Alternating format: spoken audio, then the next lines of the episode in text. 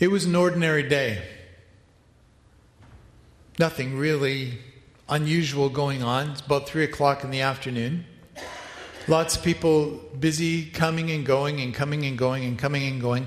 And the panhandler was doing his usual day's work there, just sitting there by the main entrance.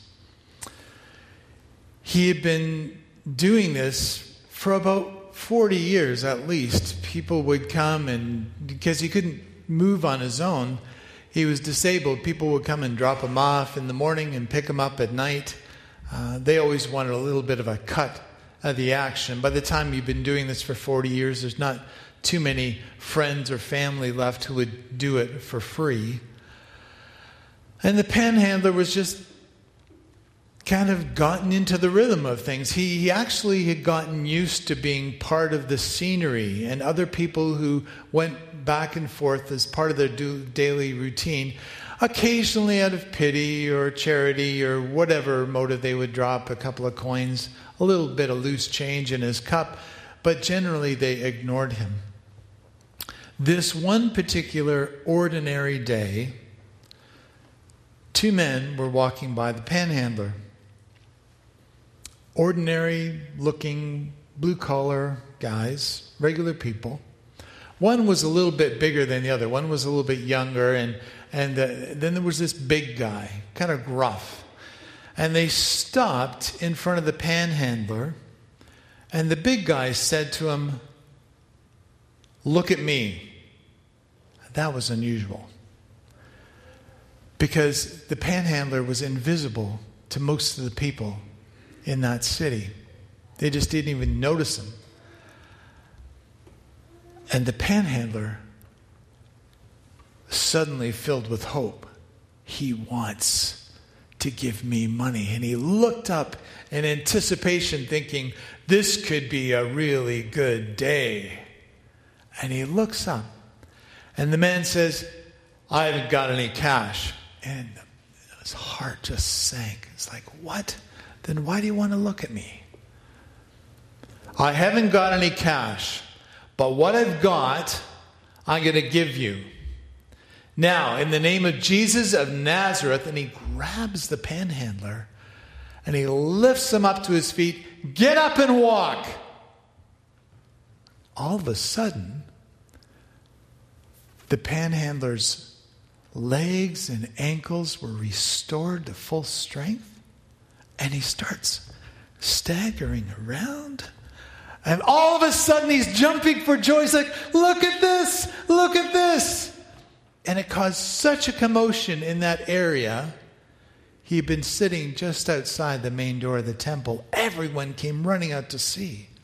And they were astounded because a man who had previously just been part of the scenery was now part of the community. The story I just related to you is from Acts chapter 3. Really trying to advance this, Sean. Is this going to work? I'll let you do it for me. When God shows up, he shows up in power. Now, this title is a bit of a misnomer, I admit. If you're really strict in the theological sense, which I respect, God doesn't show up anywhere because he is everywhere. God is omnipresent, right? That means all present. God is everywhere. But when I use this expression of God showing up, it's like God suddenly revealing himself to us. So you understand when I use this expression, God shows up? God showed up that day in power. And this man who hadn't walked in over 40 years was now walking around. It's stunning. This morning, we're going to talk just for a few minutes about signs and wonders, how God's power intervenes into human existence. Now, for some of us, that's like, that's welcome news. Other people will go, uh huh. That's okay. Bring your inner skeptic to the table. Okay? That's totally legit. Because that means you've got brain waves. I hope you never accept just carte blanche what I say to you. Ooh, now you've got trust issues. What I want you to do is go back to the Bible and saying, is this guy for real? Is Rick on the ball here? And if you have any questions, does Rick like questions? Does Rick like questions? Yes, of course he does. Okay?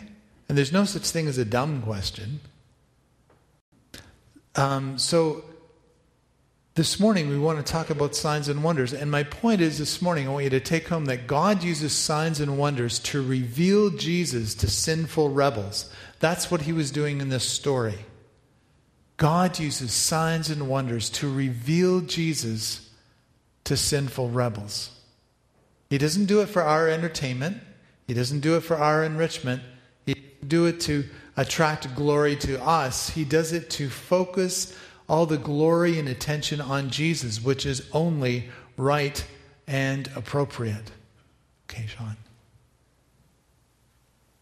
Peter and John went to the temple one afternoon to take part in the three o'clock prayer service. As they approached the temple, a man lame from birth was being carried in. Every day he was put beside the temple gate, the one called the Beautiful Gate, so he could beg from the people going into the temple. When he saw Peter and John about to enter, he asked them for some money. Peter and John looked at him intently. Peter says, Look at us. The lame man looked at them eagerly, expecting some money. But Peter said, I don't have any silver or gold for you, but I'll give you what I have. In the name of Jesus Christ, the Nazarene, get up and walk. Then Peter took the lame man by the right hand and helped him up. As he did, the man's feet and ankles were instantly healed and strengthened. He jumped up, stood on his feet, and began to walk. Then, walking, leaping, and praising God, he went into the temple with them. All the people saw him walking and heard him praising God. When they realized he was the lame beggar they had seen so often at the beautiful gate, they were absolutely gobsmacked. Oh, sorry, that's astounded, astounded. They all rushed out in amazement to Solomon's colonnade where the man was holding tightly to Peter and John. Okay. Peter saw his opportunity. He was an opportunistic guy. Ooh, crowd gathers. And he addressed the crowd People of Israel, what is so surprising about this? And why stare at us as though we had made this man walk? And why stare at us as though we had made this man walk by our own power or godliness? For it is the God of Abraham, Isaac, and Jacob, the God of all our ancestors, who has brought glory to his servant Jesus by doing this. By the way, this is the same Jesus whom you handed over and rejected before Pilate, despite Pilate's decision to release him. Through faith in the name of Jesus, this man was healed, and you know how crippled he was before. Faith in Jesus' name has healed him before your very eyes. So, why does God heal this man? Why does, do, why does God do signs and wonders? To announce to sinful rebels that Jesus is Lord, that Jesus is God. God uses signs and wonders to reveal Jesus to sinful rebels. Now, next one, Sean. Signs and wonders are not the result of human activity. Peter said very carefully it's not because we're super pious or super good. This is an act of God. I get a little nervous when people get labeled as faith healers. I know there's teaching in the Bible and special giftings that some people seem to have that God uses them especially powerfully to heal people and to do amazing things. But when people start making money off of it, when people start manipulating other people, all the red flags and warning bells go off. Because signs and wonders are not the result of human activity. It's not like I go out um, and just sort of roll up my sleeves and say, Shazam. It doesn't work that way. God, because He's creator, can do anything He chooses. And some people ask me, Rick, do you believe in the supernatural? And I say, yes, I've been to British Columbia. No, that's a slight joke. Supernatural British Columbia. It's not supernatural. Well, we have supernatural housing prices, but that okay, that's another story. Do you believe in the supernatural? I said, Well, I just believe that God can do whatever He can do. Are you aware of that if you have vision today that you can you can see, but that the light we see is only a small part of the visible visible spectrum? Do you understand the whole spectrum of light thing? Little bit of a physics physics lesson. On one end, you've got microwaves and then radio waves and UV light on the other, and then out of that whole spectrum of light, there's only a little bit that's visible to us.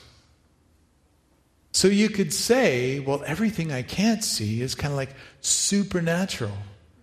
Well, I don't know if there's anything really supernatural about my cell phone signal. You can't see it, but it's real. There's nothing really supernatural about my microwave. Can't see that. You can see the effects of that radiation. See, we can't see, perceive everything. And so we tend to label everything that we can't see, well, that's supernatural. I really believe that if we believe in a creator God who made all things, and by the way, did you realize that God just didn't just start things off, spin the earth like a top, and say, Good luck, I'm going to go over here somewhere. He sustains the universe, He keeps it going. Uh, any creator like that can do anything he wants. And I don't think God uses the word supernatural at all. He just does stuff, He just shows up and does stuff. That's where I, that's how I process this word supernatural. But anything like this, anything like signs and wonders, are not the result of human activity. It's not the result of how good I am or how much I believe or what. It, it's not. It's not at all. The early church was marked by God showing up with signs and wonders. We've been talking about the early church, rethinking church, and what church looks like, what normal, whatever that word means, uh, regular church should be. And I think God's people, the gathering of God's people, should be marked by God doing unusual things. Not for our benefit, but for His credit, so He gets the glory. Because God uses, He delights to use signs and wonders to reveal Jesus to sinful rebels. Sometimes He won't get our attention any other way. Now, People followed Jesus around saying, Hey, do something cool. Do something cool. And he did get to the point where, you know, I'm doing signs and wonders to get your attention, but if you don't follow me with your heart, I won't do any of these things because I'm not here to entertain you. I'm not here to satisfy your consumer needs.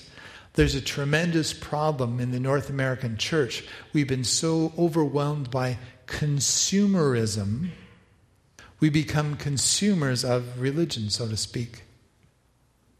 We church shop. We look around for the best deal. Well, I will go down the street because I like this better. Now, it's perfectly legitimate to say this is a this is a body of Christians that I relate to, and it just seems to be a spiritual home for me. But not everything is going to cater to your taste. And what's even worse, not everything here is going to cater to my taste. And I'm kind of peeved about that. But God doesn't want me to be a church consumer, and He doesn't want you to be a church consumer either. Following Jesus just to get something out of it. That was a problem people had, Jesus had in the Gospels. People following him around just to get stuff out of him. And when the hard stuff came, when push came to shove, when he challenged them and said, if you're going to follow me, you got to take up your cross every day. People just kind of melted away. La, la, la, la, la. Something bright and shiny over there. I don't like the way he's talking. And they disappeared. And it even got so bad, Jesus really knew how to draw a crowd and then he knew how to kind of repel a crowd. It even got so bad one day, he turned to his friends saying, uh, You guys aren't leaving too, are you? No way. Peter said, the guy in this story. Peter said, No way, you've got words of eternal life. We, we don't have any options. We left everything to follow you. We're, we're kind of stuck with you, and you're stuck with us, so to speak. At any rate, religious consumerism is a real danger when it comes to signs and wonders because people want to be entertained, they want bright and shining stuff. Remember last week, I think we were talking about prayer. God is not a cosmic vending machine, but He does intervene in human history. He does perform signs and wonders, especially to reveal Jesus to spiritual rebels. Okay, Sean, let's have the next one, please. So, after this event at the temple, when Peter heals this guy, the panhandler, who'd been crippled for more than 40 years, people are amazed, and a lot more people start to follow Jesus. Okay? This thing is getting really, really big and out of hand. Peter and John get hauled before the authorities. They spend a night in jail and they're hauled up. It's kind of like going to the principal's office. That's what I compare it to because my dad was a principal and you, you just didn't want to go there. But they got hauled up before the authorities and, and given a real interrogation. And they said, All right, you guys have to stop. Now, the, the authorities were, had a bit of a problem because the man they had healed was right there, so they knew he had been healed. They said, You got to stop running around and talking about this Jesus stuff has to stop, okay? That's it. No more. And Peter replies to them, Well, if you know, he's filled with the Holy Spirit. That's the key. He says to them, Rulers and elders of our people, are we being questioned today because we've done a good deed for a crippled man? Like, why are we busted? What are the charges here? Do you want to know how he was healed? no, I don't. Not listening, not listening. They didn't want to know. But he said, Do you want to know how he was healed? Let me clearly state to all of you and to all the people of Israel that he was healed by the powerful name of Jesus Christ the Nazarene. The man you crucified, he keeps rubbing that in. The man you crucified, but whom God raised from the dead. Okay, next, please. There's salvation in no one else by the way. God has given no other name under heaven by which we must be saved. That's Acts 4:12. That's a good one to highlight in your Bible or your phone or whatever. There's no other name under heaven by which we must be saved. Okay? It's only Jesus. It's not Jesus and somebody else, just Jesus. The members of the religious council were amazed when they saw the boldness of Peter and John because they thought they could bully them. This is how you stand up to a bully. Full of the Holy Spirit, Peter and John just give account. Now, they could see they were ordinary men with no special training in the scriptures, just ordinary blue collar guys.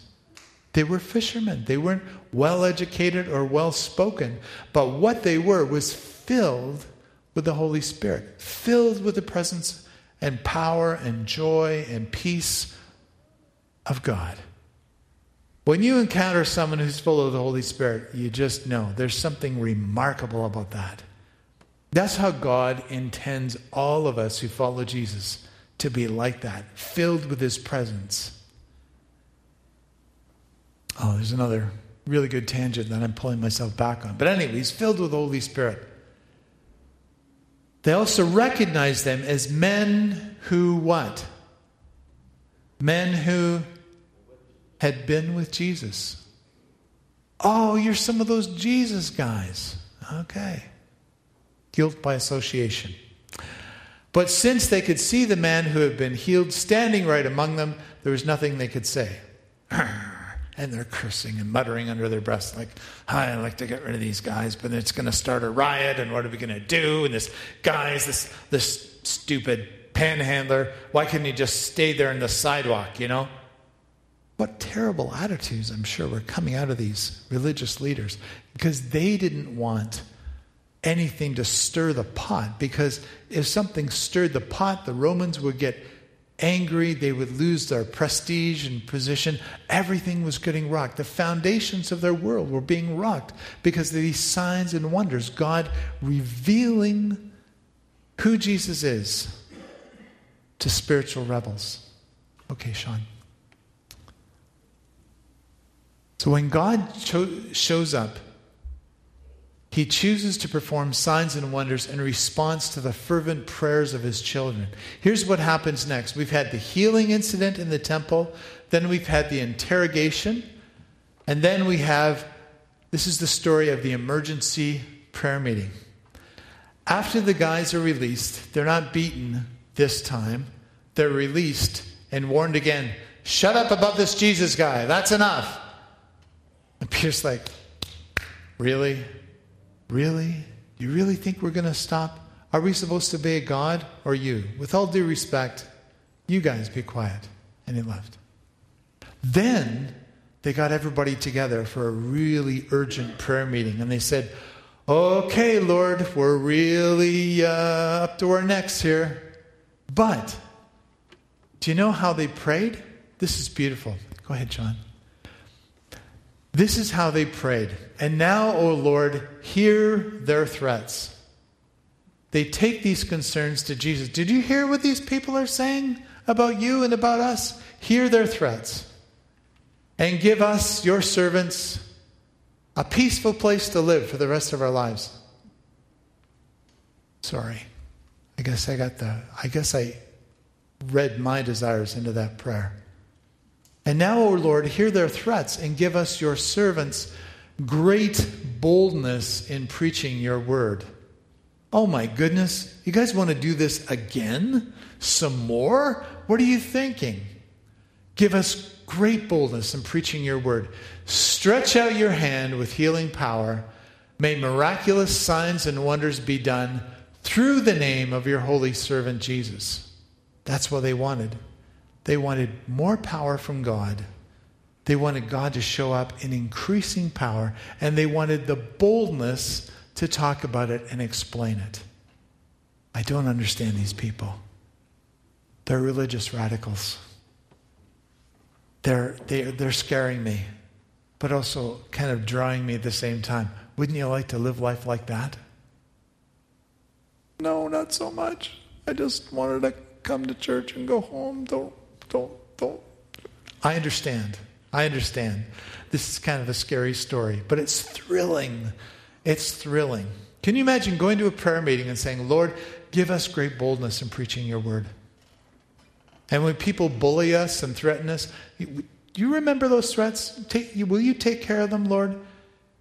And by the way, will you stretch out your hand with healing power so we can do miraculous signs and wonders in the name of Jesus? Not us, not in the name of Elim Chapel, but in the name of Jesus. After this prayer, the meeting place shook. Can you imagine? And they were all filled with the Holy Spirit. Then they preached the word of God with boldness. Wow. God is still using signs and wonders today to inform people to reveal Jesus to sinful rebels. Now, these signs and wonders are not the result of human activity. We know that. It's not the result of our piousness or anything that we do. It's just God showing up. And God chooses to perform signs and wonders in response to the fervent prayers of his children. That's how God acts. Can this happen today? Yes, I believe it can. Our problem is our skepticism. We don't have room for a supernatural God. We keep the lion of Judah in a little, we, we make him out to be just a little pussycat that we want on our laps. We call him when we need him, and he's kind of comforting, but don't get any bigger than that. And don't boss me around and tell me to do. I will tell you, just come here, kitty, kitty, kitty, kitty, kitty. Can you imagine going out to a lion and say, Here, kitty, kitty, kitty, kitty, kitty? Can you imagine anything so foolish? Some of us, our attitude towards God, the Creator, is like, Here, kitty, kitty, kitty, kitty, kitty. come and do what I want you to, please? Please make me feel better. Make my life easier. We're asking the God of the universe to show up and reveal himself in power to sinful rebels, like we used to be sinful rebels too, right? It was an ordinary day, just a regular Sunday. Church gymnasium was all set up with chairs. The kids were playing basketball in the other half of the gym, and worship started. And in that small group of about well, 60 adults or so, the kids were out of Sunday school, we started, we had a bit of a sharing time as we usually did every Sunday. And this unusual, little rough around the edges character stood up and said, Last night I had a dream. We kind of braced ourselves. So sometimes this guy was on and sometimes he was a little off. But it always made for a teachable moment no matter what happened. This time he was on. Last night I had a dream. I had a dream about a man who would not bow down before God. And he went on to explain how serious the implications of that dream were. And it had woken him up in the middle of the night. He was really concerned and he was praying. And he felt like he had to talk about this dream, explain this dream in the congregation that Sunday. Immediately, I thought of another man in that, in that small church. And I went to see him that afternoon. We'll call him Bob, all right? Bob was an old rebel. He'd been rebelling against God all of his life. Everybody else in his family had started to follow Jesus, and God had made remarkable difference in their life. But he was the one who was holding back. He was the only one holding back. So I, I made an appointment with him. I came and I talked to him and I said, You know that dream that fellow was talking about this morning in church? I think God was talking about you. I'm not normally that direct, but I just had that sense. And I remember leaving that day telling Luann and our kids, they were just little ones, I'm going to talk to Bob. You got to pray for me. Okay? He said, Bob, that's you. That dream was about you, wasn't it? And he looked at me and said, Yeah. He looked a little pale. He was normally pale. He looked paler than normal. Yeah. Because a lifetime of heavy drinking had just taken a real toll on his physical life. But he knew that God was getting a hold of him. And God was using that unusual experience to get a hold of him. And he said, Yeah, that's, that's me. Well, it's about time you start following Jesus. What do you think? Yeah, So he started. Something else happened that day. After the, the first man talked about that dramatic dream that God had given him in the service, the young woman who was playing keyboard in our church was kind of checking out Jesus. A lovely lady, good keyboard player. And she went and talked to the man who'd shared the dream, and, and she said, I I had the same dream last night. I had the same dream as you last night. What's that about? So they went out of the school gym and sat under a tree for the rest of the Sunday morning talking about it. And a couple of days later, I had a coffee with this young woman, and she started to follow Jesus too. All because someone had a dream and shared it on a Sunday morning. All I want to say, I'm not advocating that everybody's going to start sharing dreams that they have at Elim, and it's a little more complicated with a larger number of people like that. And that didn't usually happen there. But I think God was trying to get a hold of people. He was, he was dramatically intervening to get people's attention. Why? Because God uses signs and wonders to reveal Jesus to sinful rebels. And out of that story, two people, very different people, but God had been talking to them, started following Jesus. We cannot make signs and wonders happen. Signs and wonders are not the result of human activity. But I do believe this I do believe that God chooses to perform signs and wonders in response to the fervent prayers of his children. O oh Lord, hear their threats. Give us great boldness and stretch out your hand with healing power. You want to see God intervene in the lives of people? Not to entertain us, not to say, Whoa, that was a cool Sunday. Did you see that? No, it's all about drawing people to Jesus. That's why people, that's why God intervenes with signs and wonders. I don't know what God is going to do with this word today. I don't know. I've been a little bit apprehensive about talking about it all week because I'm thinking, oh, signs and wonders, great. Can we just get on to another topic? But it's real. It's real. And it would not be, it would be spiritual malpractice not to talk about it. Because I have to report to God before I report to you. I mean, not reporting. You know what I'm saying? I'm responsible to Him. I don't know what we're going to do with this. I hope this stirs something of an appetite for you. Not for sensationalism and a show, but wanting God to intervene and break into people's lives.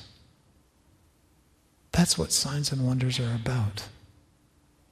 To lift up the name of Jesus so that Jesus gets all the attention. Signs and wonders, God uses signs and wonders to reveal Jesus to sinful rebels. Let's pray. Let's really pray and see what God chooses to do. Father, we recognize that we can be uh, either skeptical and or gullible when it comes to signs and wonders. Many of us do not have much experience with these things. But we do believe that you are the creator. That with you there is nothing that is nothing that is not supernatural. That's not a word in your vocabulary. It's just you do stuff. You do what you choose, and we submit ourselves to you. Our Father, I pray in the name of Jesus that you would give us great boldness in sharing the good news about Jesus and that you would stretch out your hand, Father. That you would stretch out your hand to reveal yourself in power to us, to your people. However, you choose to do that, You're God, and we will not tell you what to do. We're just asking you to reveal yourself. And reveal yourself to many of the folks that we pray for diligently that we want them to see Jesus. Well, then please reveal yourself to them. And we commit ourselves to you. In Jesus' name, amen.